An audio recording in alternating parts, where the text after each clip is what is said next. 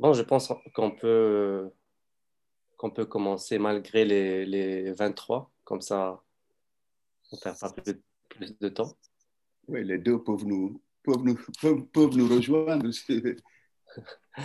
Alors, euh, bonsoir et bienvenue dans cette nouvelle rencontre du Forum de la Foire 154, un regard oral entre Saint-Ben et Bouanani, une rencontre qui s'inscrit dans le cadre du Forum de la Foire 154 organisé et commissarié cette année par le 18 sous le thème de Crafting Worlds for a Vernacular Economy of Arts.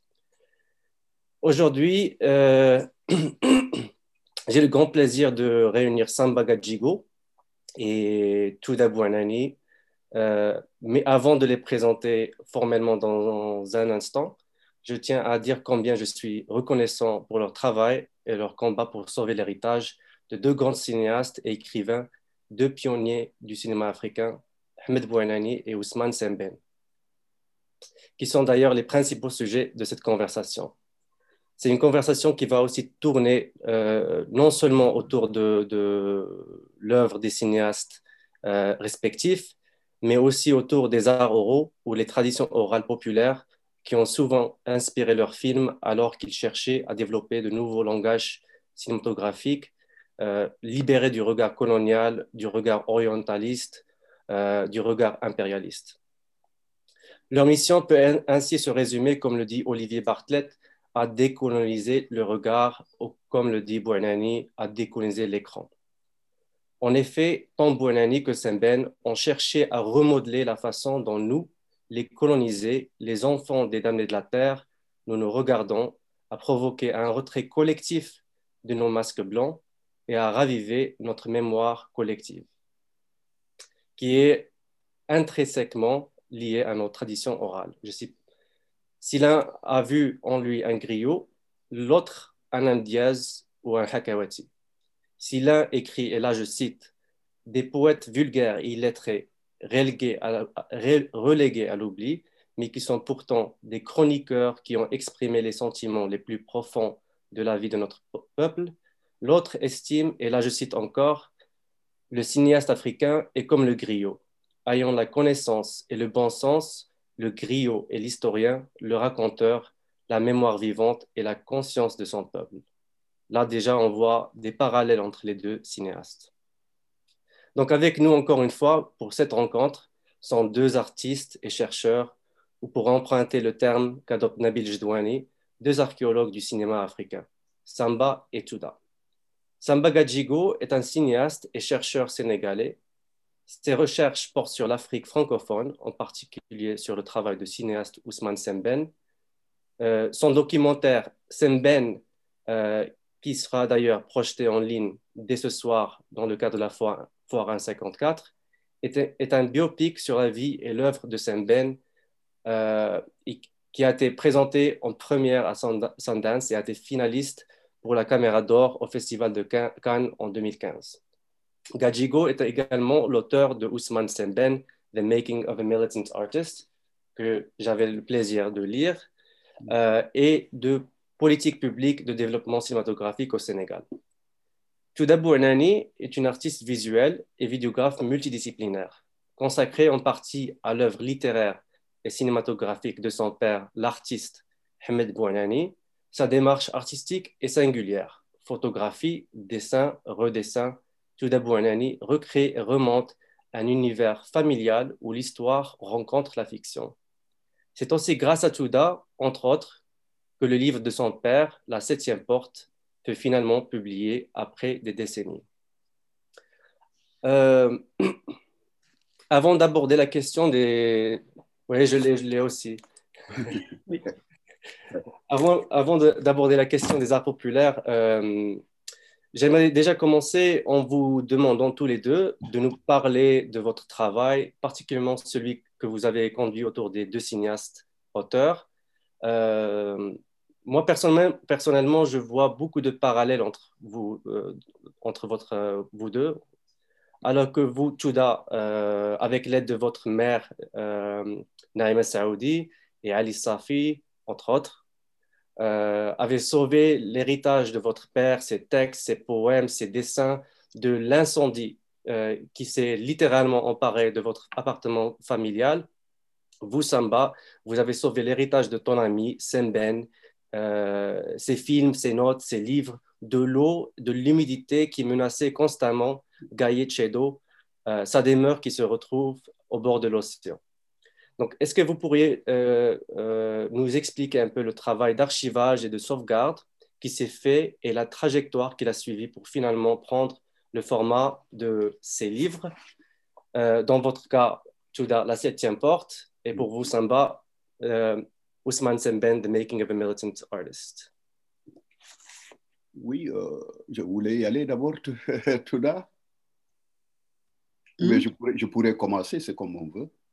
Vas-y. Oui. Merci d'abord de m'avoir invité véritablement à cette, à cette conversation. Pour moi, plus que tout, ça a été une occasion d'apprendre quelque chose, d'étendre un peu mes connaissances sur le cinéma au Maroc, parce que nous avons, malheureusement, nous parlons de récupérer nos images, nous avons cette tendance malheureuse de faire une distinction entre l'Afrique du Nord, l'Afrique au sud du Sahara, etc., etc., alors que qu'au Bouani ou qu'au preniez Semben, cette vision, elle est panafricaine. Donc, euh, ça a été une occasion pour moi de, de, briser une fois de plus encore ces frontières euh, coloniales qui ont été établies entre nous. Ceci dit, euh, euh, je suis typique de, quelqu'un qui a reçu une éducation, si vous voulez, coloniale, bien que je sois allé à l'école après 1960, après nos indépendances, rien dans nos programmes n'avait complètement changé. Et comme je le dis dans le documentaire, tous ceux de ma génération, bien sûr, nous avons vécu avec grand-mère. Euh, jusqu'à 12 ans, je partageais non seulement la même chambre, même, même, même lit que ma grand-mère. Donc, ces contes, ces légendes, c'est ce qui a véritablement fécondé mon imagination. C'est ce qui m'a donné mon sens de l'identité. Et ensuite, bien sûr, il fallait passer par ce que les gens appelaient la nuit coloniale, n'est-ce pas? Une fois arrivé à l'école, je me rappelle jusqu'en 1965 encore, quand on arrivait à l'école au Sénégal, il nous était interdit de parler nos langues maternelles. Évidemment, en plus de cette exclusion de nos langues, c'est-à-dire de notre moi profond. Comme vous le savez très bien, on peut parler dix mille langues, mais il n'y a qu'une seule langue qui nous parle. Donc, en nous amputant de cette langue-là, ça crée, euh, si vous voulez, euh, une sorte de, castration psychologique, culturelle, etc. Et en plus de ça, plus on avançait dans l'échiquier scolaire colonial, euh, français, évidemment, les histoires de grammaire aller, si vous voulez, à la périphérie. C'est ce qu'il y a une sorte, une mémoire qui s'étiole, une mémoire qui, qui s'efface. Et pour moi, c'est véritablement Semben qui m'a réconcilié avec moi-même euh, euh, quand j'étais au lycée, en classe de première. Et vraiment, j'avais dévoré tous les Molières, euh, les Chateaubriand et autres, mais je n'avais jamais lu une œuvre, une œuvre africaine écrite par un Africain. Et donc, c'est son roman de 1960, Les bouts de bois de Dieu, en quelque sorte, qui m'a fait me redécouvrir moi-même, me remettre en question. Donc, pour résumer un peu, donc, je rencontre l'œuvre de Semben en 1974, j'étais au lycée. Ensuite, je vais à l'université de Dakar, comme dans tous nos pays, bien sûr. Nous avons toutes les œuvres, tous les auteurs au programme, sauf les nôtres. Donc, il y avait une sorte de, parenthèse. Je n'avais pas rencontré Semben. Et il a fallu que je vienne aux, États-Unis, University of Illinois, Champaign-Urbana, pour que je retrouve les œuvres de, les œuvres de. Et c'est là que j'ai décidé que non seulement, bien sûr, que je vais enseigner, mais je crois que j'ai également un devoir, c'est de servir de relais à Semben, c'est-à-dire de faire en sorte que mon travail ne se limite pas seulement dans les salles de classe aux États-Unis, mais comment prendre, prendre les ressources que je peux avoir ici aux États-Unis pour pouvoir faire une sorte d'archéologie, de, de, retour au, au Sénégal. Voilà, donc j'ai décidé de consacrer tout mon travail au, à Semben et j'ai rencontré l'homme lui-même en 1989 et de 1989 jusqu'à 2007, euh, au moment de sa mort, nous avons travaillé ensemble et cela m'a également beaucoup, beaucoup, beaucoup choqué de retourner chez Semben et de voir que tout son travail de 50 ans était dilapidé dans son étude. Autrement dit, oui, il y avait, il y avait les termites, il y avait l'humidité, il y avait la mer, mais il y avait surtout une négligence coupable de nos, de nos, de nos, de nos, de nos, de nos autorités, qui valorisait les œuvres qui sont venues d'ailleurs, mais qui négligeait euh, les œuvres qui sont faites par nos, par nos artistes. Évidemment, cela se comprend aussi parce que Semben a toujours maille à partir avec, avec l'autorité. Donc voilà, bref, moi je me suis, euh, je me suis vu comme un continuateur de l'œuvre de Semben, préserver la mémoire de, de Semben. Alors comme Douta l'a fait, euh, moi aussi j'ai essayé pendant des années, cinq ans, récupérer, répertorier, cataloguer et faire archiver les œuvres de Semben. Donc voilà, si vous voulez, ma première intervention, comment j'en suis venu à travailler sur ça. Alors, pour ma part, donc je n'ai pas rencontré euh, mon père à un moment donné dans ma vie, puisque j'ai rencontré dès ma naissance. ouais. Tu as eu beaucoup plus de chance que moi, alors ouais. C'est une chance euh, pas sûre, je ne sais pas trop. Euh, mais en tout cas, c'est vrai que la situation, je dirais, est différente. Et, et même si euh, j'ai commencé, bon, déjà il y avait une affinité artistique et plus littéraire, je dirais, parce que j'ai toujours été passionnée de littérature et que mon père me faisait lire ses manuscrits. Quant à ces films, quand il les a faits, j'étais trop jeune, puisque le dernier, Le Mirage, j'avais 13 ans. Euh, mais c'est euh, au moment de, en 2007, euh, avec la rencontre de Ali Safi et le projet du film avec mon père qui s'est fait aussi petit à petit. Et d'ailleurs, dans ton film, Samben, Samba, il y a beaucoup de similitudes entre ta rencontre et, avec Samben et la rencontre de Ali Safi avec mon père. Mmh. Et, donc, ce, travail euh, a commencé. Puis après, mon père est décédé en 2011. Euh, je dirais d'ailleurs pratiquement au moment de ce qu'on appelle la révolution arabe. Mhm. En même temps aussi, euh, au moment où tu commences à faire du cinéma. Mhm. Et, à ce moment-là, bon, d'abord une... quelque chose, je dirais, familial, familial c'est ma mère euh, qui travaillait avec euh, mon, père et, qui avait une, une maladie, euh, une insuffisance rénale chronique. Et, je ne pouvais pas la laisser seule. Et hum, d'abord, c'était ça qui m'a fait partir de France pour aller au Maroc. Et, quand plus tard, ma mère est décédée en 2012, fin 2012, euh, s'est posé la question que si je ne faisais rien, eh bien, tout allait disparaître. Sans compter que euh, même s'il y avait une certaine, je dirais, connaissance de Ahmed Bouanani euh, de son vivant, euh, juste un exemple, quand il est mort, il y a même eu des, des, confusions entre lui et un autre homonyme qui travaillait à la RTM et dont on a diffusé la photographie. Donc c'est pour dire à quel point il y a une méconnaissance et une, ignorance terrible. Et, que face à cette euh, ignorance et à cet abandon, euh, il fallait vraiment prendre une décision euh, ferme et radicale. Et comme bon, pareil, donc là, c'était, il y avait un incendie, donc il y a eu beaucoup de choses à, à restaurer, rénover. Et, et aussi euh, beaucoup de manuscrits euh, divers et variés, bon, littérature, euh, poésie, mais principalement aussi cette fameuse histoire du cinéma donc, qui vient d'être publiée aux éditions cultes à qui est essentielle. parce que comme je vais reprendre l'exergue que tu as mis dans ton film Samben, mmh. si les, si les Africains n'écrivent pas leurs propres histoires, ils disparaîtront. Mm. Et, et, cela a été flagrant pour moi.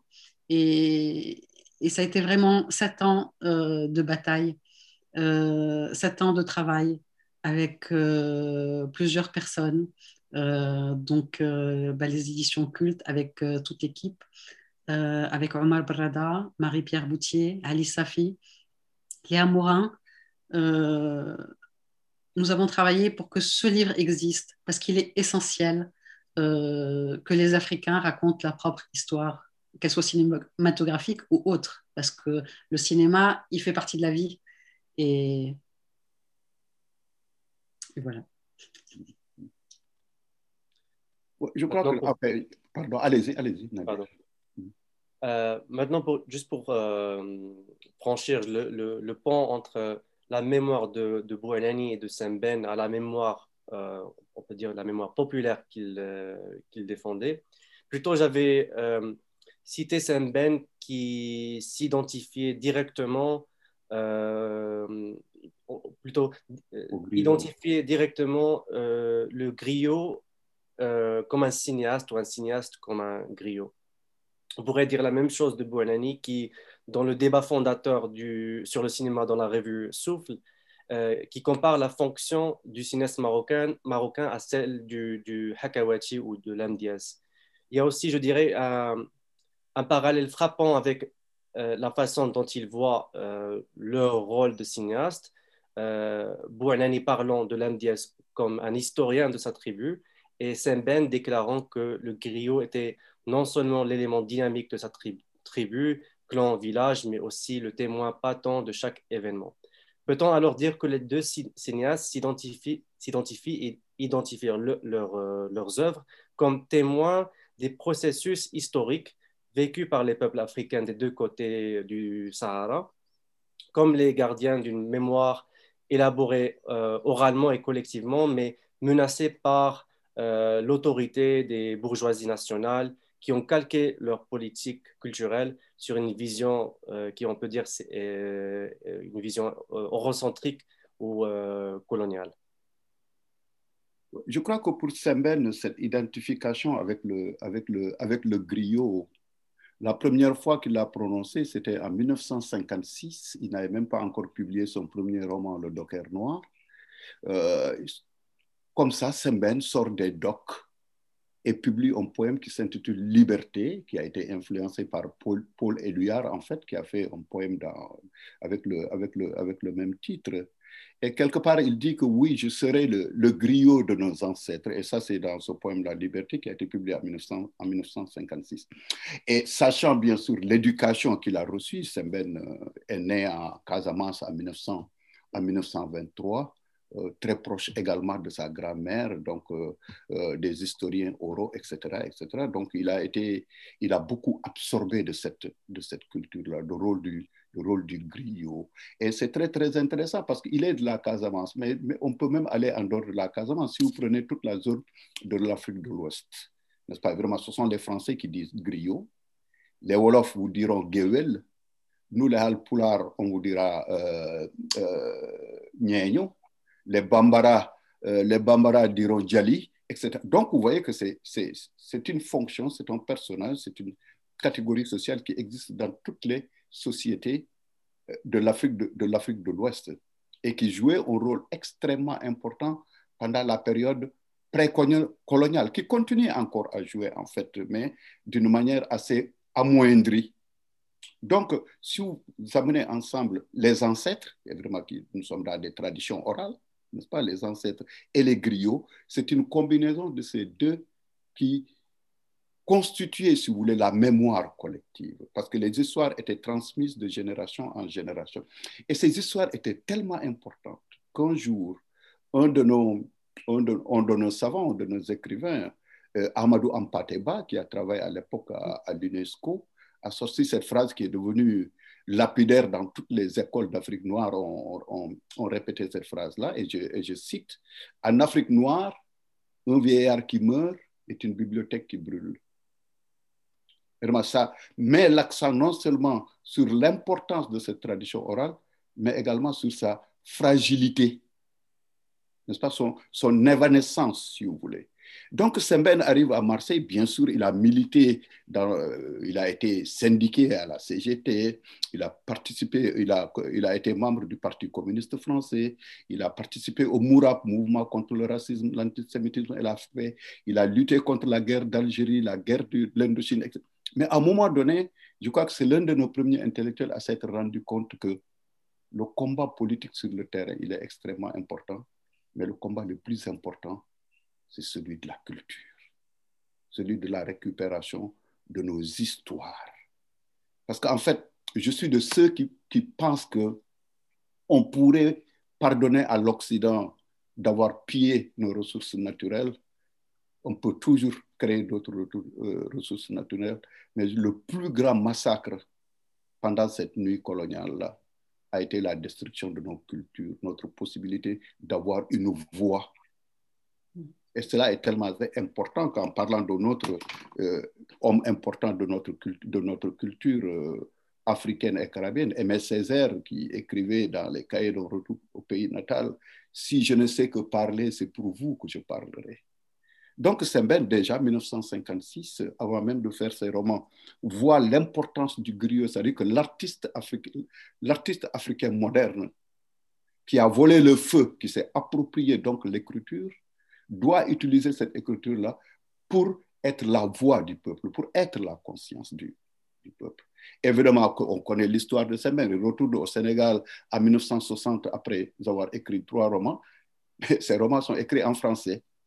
C'est-à-dire que 85% de la population sénégalaise ne pouvait pas du tout lire son œuvre pendant ces années-là. Donc, il fait retour au cinéma. Voilà pourquoi il fait un parallèle entre le cinéma qu'il fait et la fonction du griot dans les sociétés traditionnelles. Pour ma part, je dirais qu'il n'y a pas que l'âme Diaz, il y a d'abord la, la grand-mère ou la mère. Bon, là, c'est la grand-mère, Yamna, qui, euh, qui raconte des histoires. Il y a d'ailleurs deux formes de savoir. Il y a d'une part le, euh, le, fait de raconter, et le deuxième, c'est la connaissance des plantes, euh, qui est aussi très importante. et la, la, connaissance des plantes et du soin par les plantes, qui est transmis par ma grand-mère.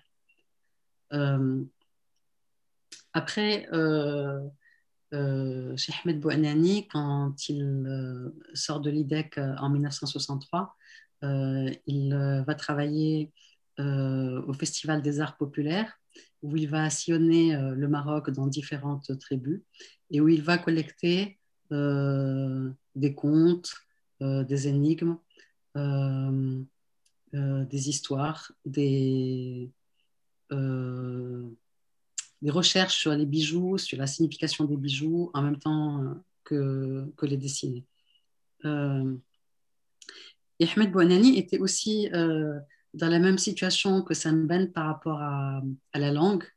C'est qu'en en fait, au départ, je pense que s'il avait à choix, enfin, s'il pouvait avoir le choix, il, serait, il aurait été écrivain.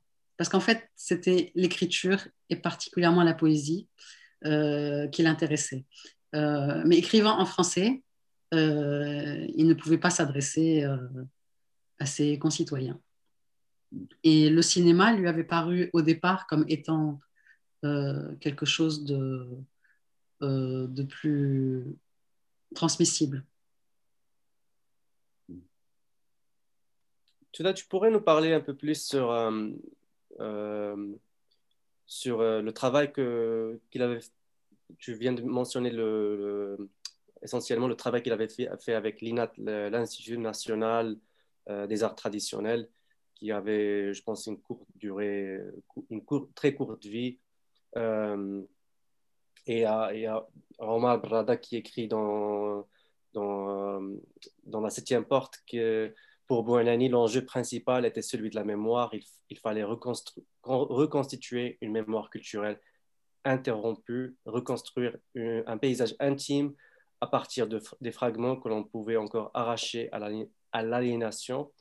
Euh, pour ce faire, Bouanani a voyagé à travers le Maroc afin de documenter les arts populaires et recueillir les traditions orales. Tu peux nous dire euh, sur ce voyage, où sont ces archives, que s'est-il passé avec l'INAT? Alors, euh, ces archives sont à Rabat. Euh, qu'est-ce qui s'est passé euh, Il doit sûrement. enfin, il y a peut-être des négatifs aussi. ça reste à identifier parce que tout n'a pas encore été identifié dans l'appartement après l'incendie. Bah, ce qui s'est passé, en fait, c'est que lui, il voulait euh, reconstituer une mémoire et la transmettre. Et le festival, euh, pour lui, n'était qu'une folklorisation de, de, cette mémoire. Et pour lui, ce n'était pas, ce pas qu'il ce qu'il voulait. Une folklorisation et le fait de figer, euh, euh, le fait que ce soit, je ne sais pas, un spectacle, ou, euh, non pas que le spectacle soit, le spectacle peut faire partie, mais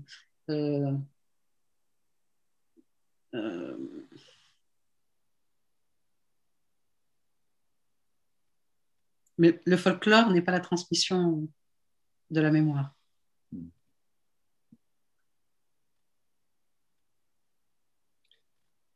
Euh, je vais retourner au cinéma et le, en fait le contenu des, des films en, euh, de Boanani et Semben en soi. Euh, je lisais un article de, sûrement, Samba, tu connais, pas sûrement, c'est sûr, Françoise Pfaff, qui, qui, identifie cinq euh, cinq façons dans, dans, le cinéma de, de, de Semben euh, une sorte de continuation de la tradition ou, des, arts oraux populaires. Mm. Euh, déjà, on a parlé de comment il s'identifie il, il, avec le, le, griot ou le griot. Donc, une continuité, pas une cassure avec, avec cet, cet héritage. Mhm. l'inclusion des personnages euh, du griot, euh, l'inclusion des personnages retrouvés dans les histoires orales et des contes et des légendes, et le déploiement des thèmes similaires à ceux qu'on retrouve dans les contes populaires et les légendes, et aussi le déploiement des formes et des structures filmiques, ou on peut dire une sorte de langage cinématographique qui reflète euh, ceux de, des traditions orales. Et en lisant tout ça, j'ai retrouvé que la même chose peut dire sur le cinéma de, de, de Si vous pouvez commenter un petit peu sur, sur euh, ces éléments-là, les, personnages, les, les, les esthétiques, euh, les, la, la, construction des, des, des récits, et comment, c'est quoi la relation entre, ces, entre ce travail cinématographique et même aussi littéraire avec, euh, avec cet héritage euh, oral? Oui, euh, bon, on a déjà parlé bien sûr de, l'identification de Semben lui-même en tant qu'auteur cinéaste avec le, avec le cinéma. tu as absolument raison de mentionner également qu'il y a une présence du personnage du griot dans plusieurs films de, de Semben, dont Niaï 1964, mais surtout Tchedo, n'est-ce pas, bien sûr, qui était une, qui est une geste des Tchedo du XVIIe siècle, où alors toute l'histoire est racontée selon la perspective d'un, selon la perspective d'un griot.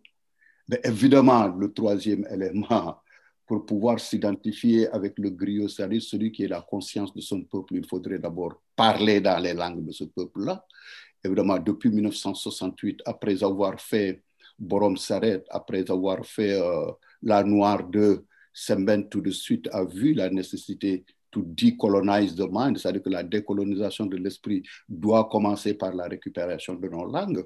Donc, il a fait son film euh, Pardon, il a fait son film euh, Mandabi, le mandat, donc en, Wolof suivi d'un autre élément qui est moins connu parce qu'il fait il n'est pas le premier à avoir codifié la langue Wolof Cheikh Ante Diop l'avait déjà fait avant lui.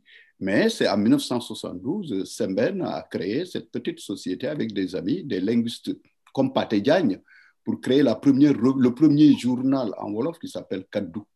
Kadou qui signifie la parole. Donc, il fallait d'abord qu'il y ait un cinéma qui parle dans les langues indigènes. Et je crois que le mérite de, de, Semben, c'est de ne s'être pas cantonné dans la seule langue Wolof. Oui, le mandat, c'était en Wolof, en 1971, il fait, euh, il fait le film Emitai, qui était en Djola.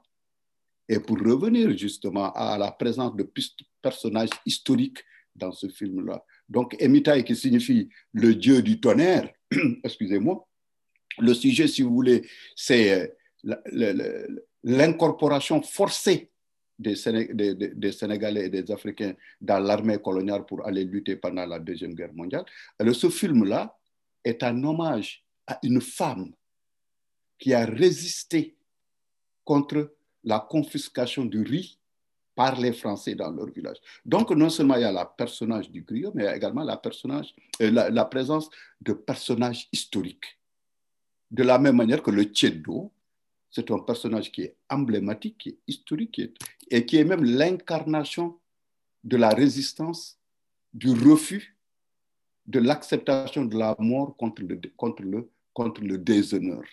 Donc, vous voyez, en plus de Semben, mais en scène, il, il récupère ces histoires, évidemment, qui ont été soit falsifiées ou occultées par l'histoire officielle, et à l'histoire officielle, il substitue la mémoire populaire, c'est-à-dire donc la mémoire qui est celle du, du griot. Donc, il y a le Wolof, il y a le Diola, mais c'est très, très intéressant. Le dernier film de Semben, il l'a fait dans aucune langue sénégalaise, il l'a fait dans une langue qui s'appelle le Djoula, pas le Diola, mais le Djoula, qu'on parle au Mali, qu'on parle dans le nord de la Côte d'Ivoire et qu'on parle euh, également dans le sud du, Burkina, Faso. Utilisation d'une langue qui était déjà la première langue unificatrice panafricaine, qui était, euh, enfin, qui était oui, la langue de, de l'empire du Manding, qui a été créé par Sundiata Keita euh, au XIIIe siècle déjà. Donc, s'approprier le rôle du griot, utiliser le personnage du griot, utiliser des personnages historiques africains, mais cela ne s'arrête pas là en fait, parce que chez Semben, il y a toujours une quête pour utiliser un gros mot de l'esthétique, comment s'adresser à la majorité des Africains? Au Sénégal seulement, nous avons plus de, nous avons plus de huit langues. Vous allez au Nigeria, c'est des centaines de langues. Vous allez dans d'autres pays, c'est des, milliers de langues. Comment utiliser C'est très, très le sujet. Quand j'ai vu le sujet que vous proposiez euh, sur uh, oral gaze, ici, il y a une sorte de doctrine oral et gaze, bien sûr, c'est le, le, le, le regard. Semben s'est toujours posé la question comment parler, créer un cinéma que l'Algérien, le Marocain, le Wolof et, l'Ivoirien comprendraient. Comment construire mes, mes œuvres de telle sorte que les images, les symboles, les gestes puisés dans notre patrimoine commun puissent relayer le message. D'ailleurs, il a une expression, il dit, pour le cinéma en Afrique, le, le défi du cinéma en Afrique, c'est de faire des films de telle sorte que on entend avec les yeux et on regarde avec les oreilles. Donc, il s'agit, si vous voulez, dans une certaine mesure, non seulement de briser le carcan linguistique qui nous a été imposé à travers la langue française ou à travers la langue, la langue anglaise, mais également de faire un cinéma indigène dont le rôle, c'est d'utiliser nos langues, c'est de communiquer avec la majorité. Et c'est ça la mission, en fait, du griot. Mais c'est ça également l'esthétique du griot. Si vous regardez, par exemple, Tchedo, Tchedo, même l'espace est organisé comme étant, c'est une restitution de nos soirées africaines avec le feu qui brûle au milieu et les gens entourent ce, ce cercle-là. Donc, vous voyez, il y a, y a, y a toutes ces, y a toutes ces, ces problématiques-là. Et en 1979, Semben a donné une conférence à Ouagadougou pendant, je crois, la cinquième édition du FESPACO. Et le titre, c'est Le rôle du cinéaste dans la lutte de libération nationale.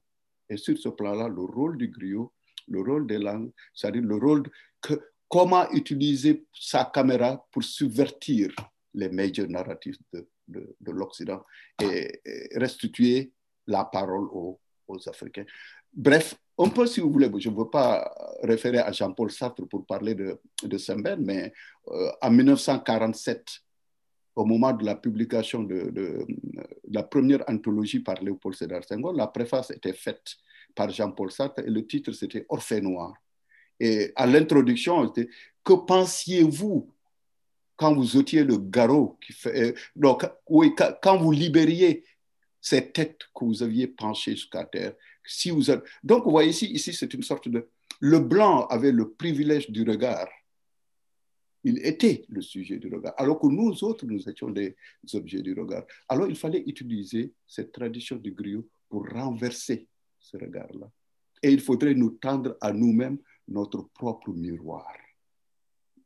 Et ce miroir-là, pour que ne soit pas uniquement un miroir fragmenté, pour qu'il soit un, véritable miroir, il faudrait que ce soit fait selon une certaine esthétique et selon une certaine langue, ou certaines langues au pluriel.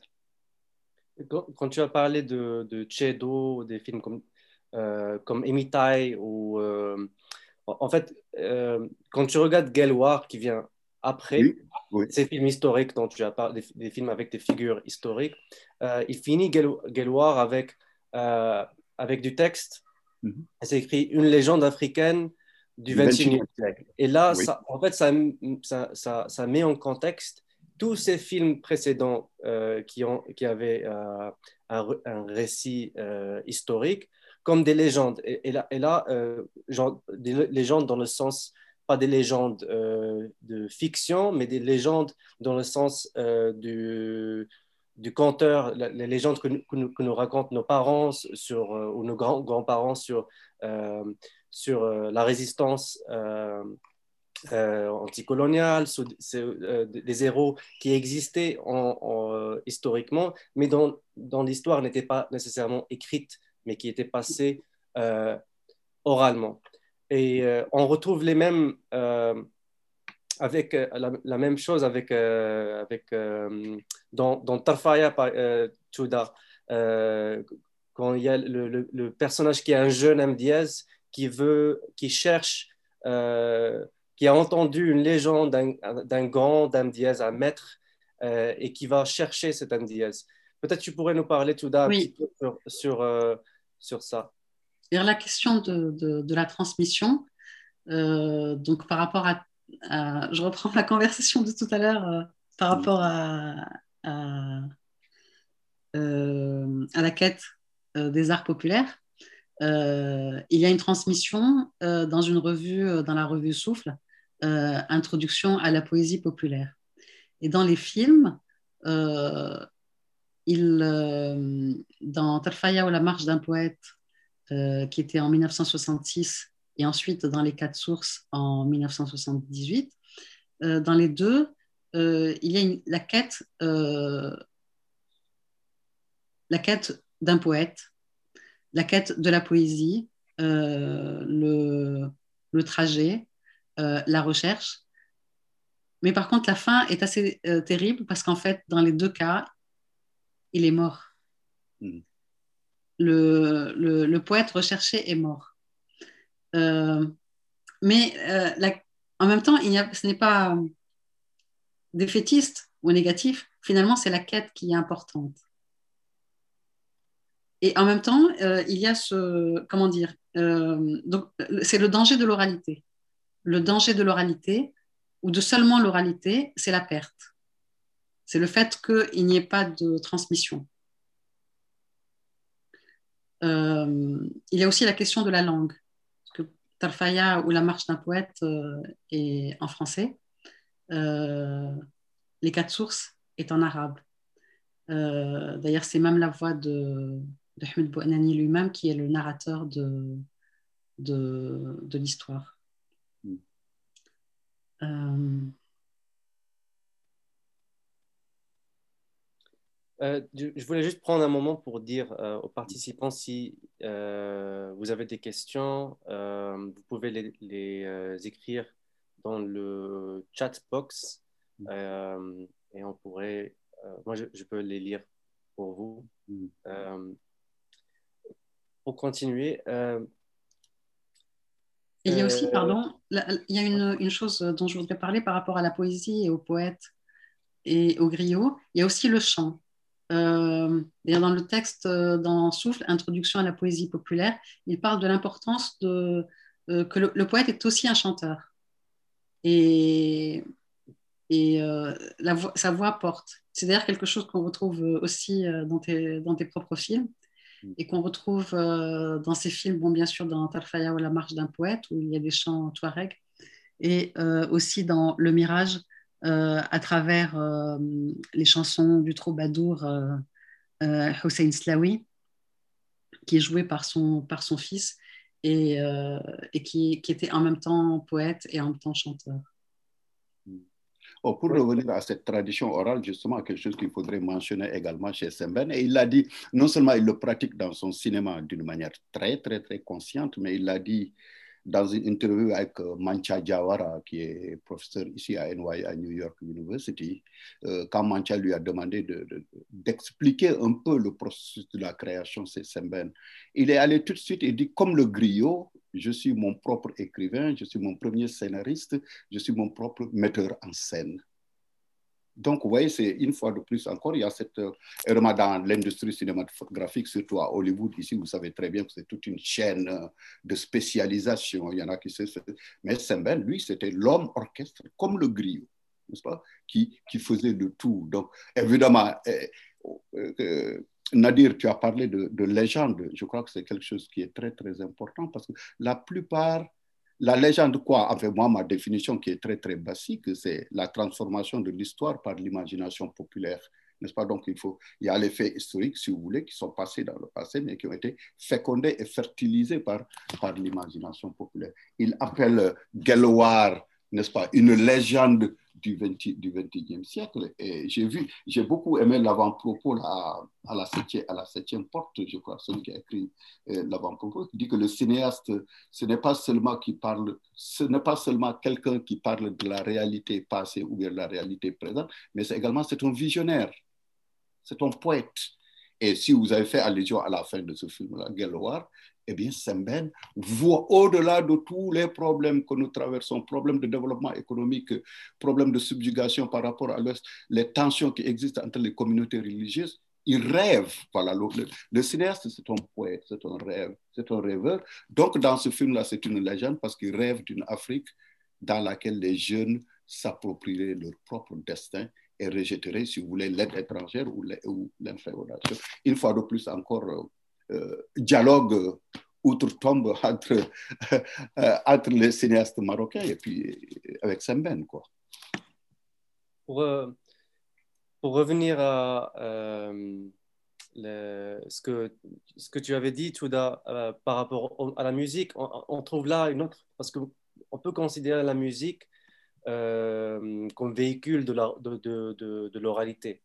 Euh, c'est des poèmes, après tout, qui, qui, sont, euh, qu'on retrouve dans ces musiques.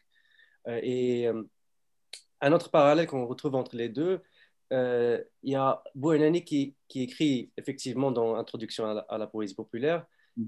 là je cite, Ces chanteurs ambulants ont gagné une place de première importance dans la lutte contre les forces d'invasion colonialistes au début du siècle et sous le protectorat. Aujourd'hui, écrit Bassett, ce sont eux ces orchestres à l'accoutrement barbare, toujours en marche de village en village, qui répandent dans les régions agitées les bruits les plus extraordinaires et poussent à la lutte contre les Français. Hmm. Et de l'autre côté, on a Semben qui parle de Imitai dans, dans, un entretien et qui dit pendant la période coloniale, toutes les informations qui étaient diffusées parmi la population étaient transmises par la musique dans les grands lieux de rassemblement centraux tels que les fontaines ou les puits de la ville. Le refrain musical était dispersé comme un serpent qui se mord la queue. Oui, mais prenez par exemple le dernier film, enfin, non seulement Semben a presque écrit les musiques de tous ses films, que ce soit Mandabi de 1968, mais surtout le dernier film Molade qui a été tourné au Burkina Faso sur euh, le problème de female genital mutilation, c'est-à-dire euh, sur le problème de, de l'excision on pourrait dire que plus que les images elles-mêmes, ce qui résume les idées principales de ce film-là, c'est la musique. C'est la musique que Semben a écrite en français, qui a été traduite en djoula. Et si vous voulez, c'est l'élément qui structure tous les films. Toutes les grandes séquences de l'histoire sont ponctuées par cette musique-là. Hein, évidemment, c'est question de l'éducation de la femme et le, le, la musique, euh, c'est euh, ni Karana, etc. Donc, vous voyez, je, je, je, je, rends hommage aux femmes africaines, n'est-ce pas? Euh, Ce sont les femmes qui donnent naissance aux rois, ce sont les femmes qui donnent naissance aux, aux pauvres. Mais pour libérer votre enfant, une fois que la fille est née, donnez-lui une éducation. Donc, vous voyez, plus que l'histoire elle-même, cette, cette musique n'est-ce pas, résume le film. Mais là également, c'est un retour à la tradition orale. Parce qu'en fait, quand vous regardez, par exemple, dans un village euh, les gens se réunissent le soir, une fois de plus encore. Non seulement l'artiste partage avec le public une connaissance de l'histoire qui est, qui est racontée, mais le, le, le, griot, il n'a pas le monopole de la parole. En fait, euh, c'est une sorte de théâtre complet parce qu'il y a de la musique, il y a de la danse. C'est tellement vrai que si vous allez aujourd'hui dans une salle de cinéma au Burkina Faso, ce qui m'a frappé, par exemple, ici à New York ou à Boston, vous ne pouvez pas ouvrir la bouche, vous devez être complètement un spectateur passif et silencieux devant le film. Moi, j'ai vu des, cas de séance où les spectateurs sont en train de parler aux personnages dans le, dans, le film. De la même manière que dans nos récits oraux, le griot commence une histoire, tout de suite, c'est le public qui reprend cette histoire-là, qui applaudit, qui danse, qui chante. Donc, qui crée une sorte de, communication. Et c'est pourquoi Semben, jusqu'à sa mort, quand il, faisait, ses films, malgré ou à cause de la censure à laquelle il a été confronté, parce que même au moins deux tiers des films de Semben ont connu la censure, il prenait ses films, il les mettait dans une camionnette, il louait un générateur des écrans, il partait de village en village. Comme euh. les troubadours les faisaient de château en château au Moyen Âge, au Moyen Âge français, et comme les griots le faisaient en passant de, de village en village. Euh, je, voulais faire un, autre point avec euh, Tuda, là, euh, parce qu'il y a une des, des, participants qui demande comment on peut structurer des films à base de nos traditions de, orales. Et, et, tu avais dit quelque chose, Samba, par rapport à, à l'audience qui a interagi avec le film. Et Tuda, je sais que dans le journal de bord de Buonani, il parle de, de, il parle de, de ce silence si tu peux élaborer un petit peu sur comment. C'est pas, et là, il parler des, des quatre sources euh, du film Les quatre sources. Euh, je ne sais pas si j'ai bien compris la question, mais.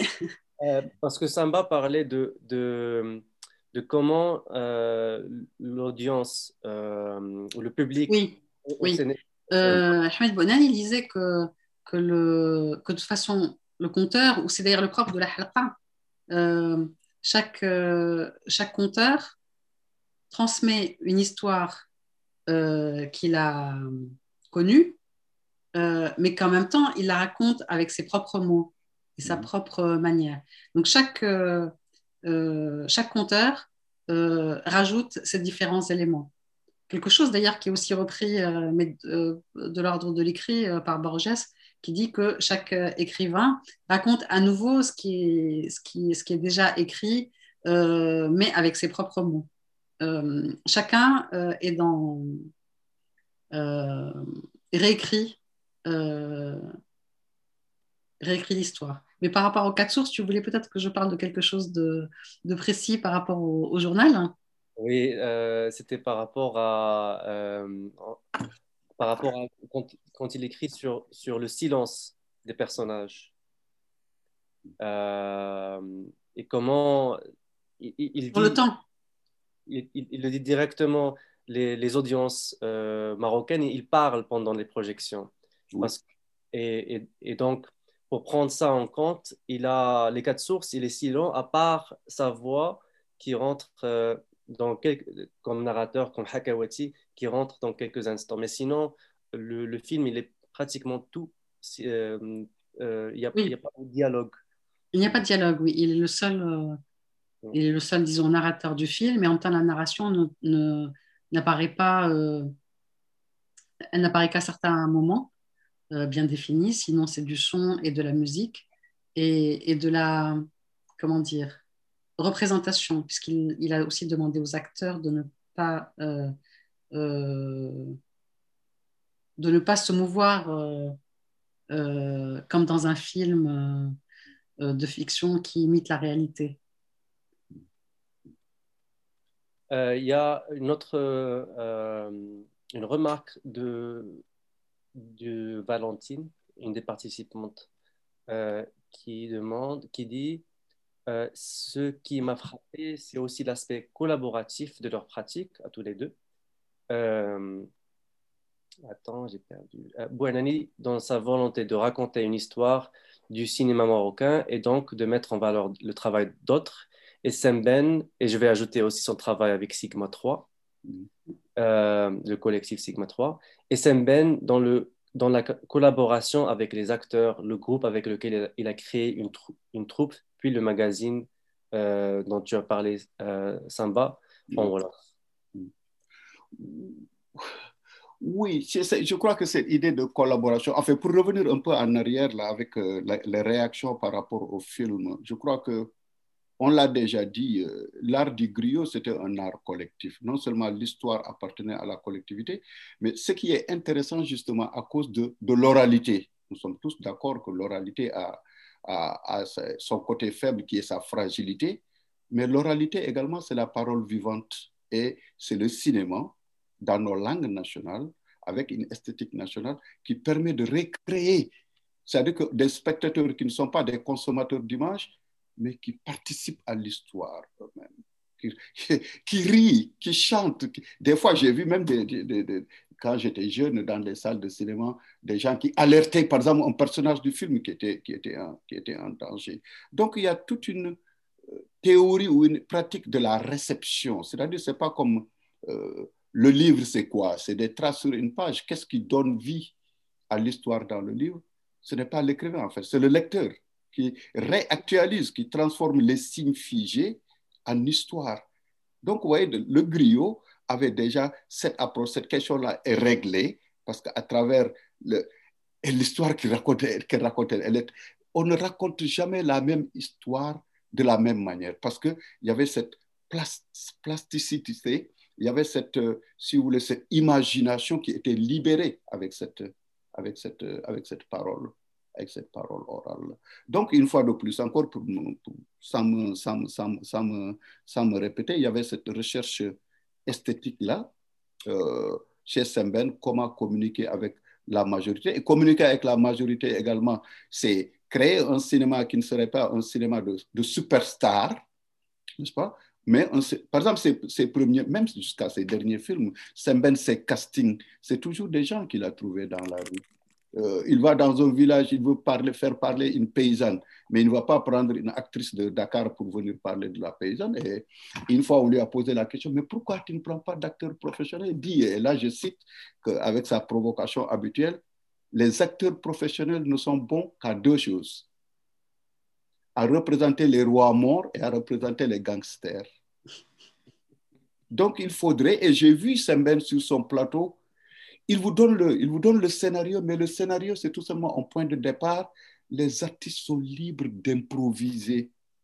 Donc, finalement, le produit final, le premier jet, c'est Semben. Le film final est toujours le résultat et le produit d'une collaboration. Même sans scénario, quand il l'écrit, il l'écrit cinq à six fois et il le donne à autant de personnes à lire et à, éditer que, possible. Et cela nous amène loin de la solitude de l'écrivain en face de la page, de la page blanche et le cinéaste qui est là sur le terrain en train de, de créer une œuvre qui est une œuvre qui est, qui est collective. Donc, quand on veut créer une œuvre qui est destinée au peuple, il faut que cette œuvre elle-même soit le produit d'une création collective et populaire. Oui. Et surtout qu'il euh, y, a, y, a, un écho qui, qui s'est. avec le. de, la, de cette. comment dire euh, Il y a des échos, comment dire en français Des. Euh, on va l'appeler une vague. On va l'appeler une vague. une vague qui, qui, qui a commencé dans, en Amérique latine avec le troisième cinéma, euh, cette dynamique collective de, de gauche, euh, les productions de, de, cinéma, de, cinéma nouveau. Je sais que Ben apprécie le cinéma nouveau. Euh, je sais qu'au Maroc, euh, euh, il y avait le, magazine Cinéma 3 qui écrivait sur, ça. Et Bouanani était aussi, euh, faisait partie de, de, ces, de ces dynamiques et ces expériences collectives euh, euh, de l'époque. Je vais euh, revenir à, aux questions des participants. Il y a Omar Brada qui, qui, oui. qui demande J'aimerais bien que Touda en dise plus sur la connaissance des plantes transmises à Ahmed Bouanani par sa grand-mère Yamna. La présence des plantes est très frappante dans le roman L'hôpital, par exemple, ou encore quand il dit dans son essai sur la poésie populaire que, le poète peut entrer en contact avec les forces de la nature, les apaiser ou les déclencher contre, contre quelqu'un. Il parle de, le langage des animaux, des plantes et des insectes Alors, euh, je ne sais pas comment euh, parler de ça par rapport à mon père, puisque je ne sais pas trop. Euh, en tout cas, je sais qu'il lisait beaucoup sur les plantes, mais pas seulement d'ailleurs, sur les plantes, les arbres, les oiseaux aussi. il avait une grande passion des oiseaux. mais ce que je peux en dire, en tout cas, c'est que j'ai aussi cette passion des plantes et cette passion de soigner avec les plantes. Et d'ailleurs, quand mon père l'a découvert, euh, il était très content. Et, et, moi, je dirais, par contre, ça m'a été transmis euh, par euh, ma grand-mère maternelle qui, nous soignait, qui nous soignait avec les plantes. par exemple, je, donne l'exemple d'un soin que j'aimais beaucoup qui était le, le, lait avec le, la menthe polio, flio. Et j'aimais déjà l'odeur, en fait, euh, quand on est malade, là, avec la fièvre, cette odeur de flio. Euh, euh, c'était. Oui, parce que les plantes, en fait, et le soin par les plantes, c'est c'est non seulement la médication, mais aussi l'odorat, l'odorat par les plantes. Et voilà, en fait, euh, si je, je ne sais pas si, puisque je ne parle pas euh, de, de, la connaissance de mon père ou, euh, ou de son propre vécu, mais je parle en fait du fait que la transmission est passée et que, voilà, la connaissance est dans mes mains et que je vais aussi la transmettre. Merci, Omar. Mm-hmm.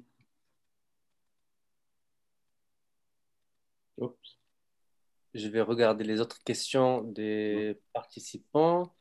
Euh, il y a une. Je dois traduire de l'anglais au français en même temps. Euh, alors, Madame Boulani a parlé de la quête. Attends, je dois comprendre la question.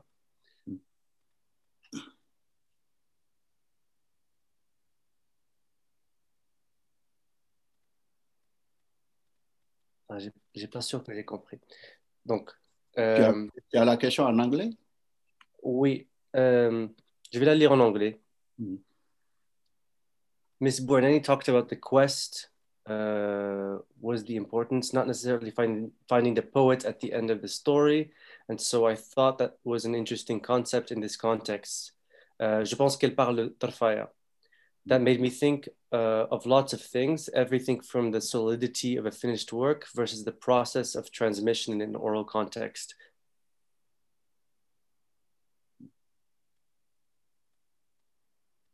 Euh, en fait, je sais pas le, j'ai pas très assez bien compris pour, euh, pour traduire euh, en français. Euh, je voulais euh, euh,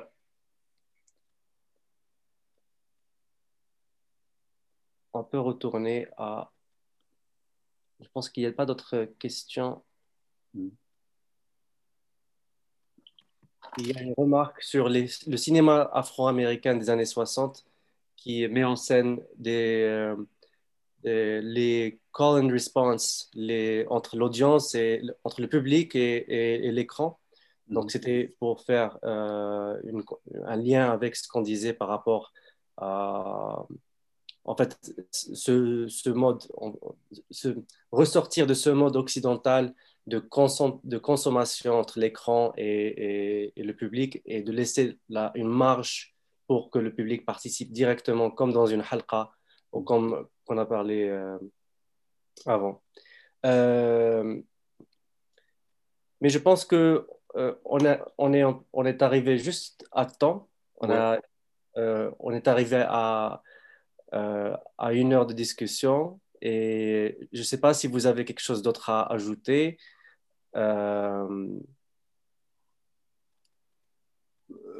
Euh, ben oui, euh, question de, de programmation. Moi, j'ai encore faim d'apprendre davantage, bien sûr, sur le cinéma marocain et j'espère que ce n'est que partie remise qu'on pourra continuer cette, cette conversation-là, même si c'est sur une autre, thématique. Pour rendre, pour rendre justice à Boani et à Semben, je crois qu'il nous faudrait beaucoup plus qu'une heure de, discussion parce qu'il y a tellement de, il y a tellement de problèmes qui sont, qui sont impliqués. Et je crois que le problème du je ne dis pas cinéma marocain ou cinéma africain, la problématique du cinéma africain aujourd'hui, c'est, c'est toute une comment, évidemment maintenant, du temps de Semben, il fallait transporter un matériau, matériel de 35 mm, il fallait, etc.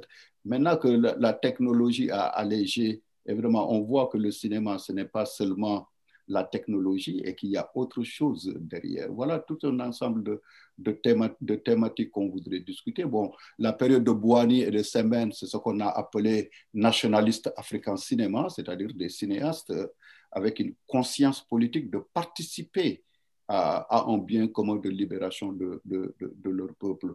Oui, euh, je ne dis pas parce que Nadir est là, je viens de voir ta filmographie. On voit que Bouani et Semben ne sont pas morts. Il y a toute une nouvelle génération de cinéastes, justement, qui s'investit d'utiliser leur, euh, il y a des posters où je parle de, de Semben, de, de, de, artist who used his camera as a weapon l'utilisation de la caméra comme moyen de, comme moyen de lutte. Comment amplifier cela aujourd'hui en, Afrique sans que nous tombions dans le piège sans fin du cinéma commercial qui nous, qui nous abétite, nous tous, en fait, nous n'apprenons absolument rien du tout. It is a dream factory, ce sont des rêves qui sont irréalisables. Il n'est pas question de censurer l'artiste, que l'artiste choisisse n'importe quel thème, mais il serait souhaitable comme le rêvaient Semben et Bouani, que la caméra soit au service d'une cause. Et que pour que ces causes-là soient remplies, il faudrait que les jeunes cinéastes fassent beaucoup plus de recherches dans nos cultures populaires. Comment utiliser cette caméra pour ressusciter ces cultures populaires, non pas au nom du folklore, mais une culture vivante, c'est-à-dire pour pouvoir communiquer avec les peuples.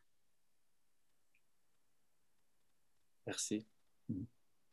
Et moi, je dirais, euh, gardons le contact euh, Samba euh, pour transmettre en Afrique nos pionniers et le partager dans le continent. Parce que la circulation est assez difficile quand même de, pays à, à l'intérieur même de l'Afrique. Et c'est pourtant quelque chose d'essentiel. Absolument. Merci beaucoup. Oui, merci beaucoup. Ben, au moins, on a pu euh, documenter cette rencontre parce que je suis sûr que Semben et Bouanani se sont rencontrés à Carthage ou à, au Fespaco. Euh, c'est dommage que qu'on n'a pas une idée de si c'est pas, comment ça s'est passé ou est-ce qu'il y a une, documentation sur, sur ça. Euh, mais au moins, on commence à, à documenter au moins cette rencontre. Euh, qui va, je pense, va être diffusé euh, d'autre part, l'enregistrement de, de, cette, euh, de, cette, de ce webinaire. Je vous remercie tous les deux. C'était un vrai plaisir de vous avoir tous les deux sur ce, ce talk. J'espère que de, jolies choses ressortiront de, de cette rencontre. Merci aux participants, merci à 54 et au 18 pour avoir organisé euh, ce forum et à bientôt. Il y a des questions qui rentrent maintenant, mais je suis désolé, on va, on va fermer la septième porte. Très bien, on ferme la porte, on laisse des fenêtres ouvertes pour l'avenir. Merci Nadir, merci tout le monde pour cette initiative. Bon, à toi-même Nadir, les défis sont immenses. Bon, mais j'ai foi en l'avenir. Je crois qu'il ne faut pas laisser ta caméra tomber malgré les répressions, malgré les interdictions. It means you are doing something good. Si on te censure, c'est que tu es en train de faire une œuvre utile. Donc, il faut continuer. Au revoir, la septième porte. Au revoir. Bye bye. bye bye. Merci beaucoup. Bye bye. merci Nadir. Merci. Nadir. Oh.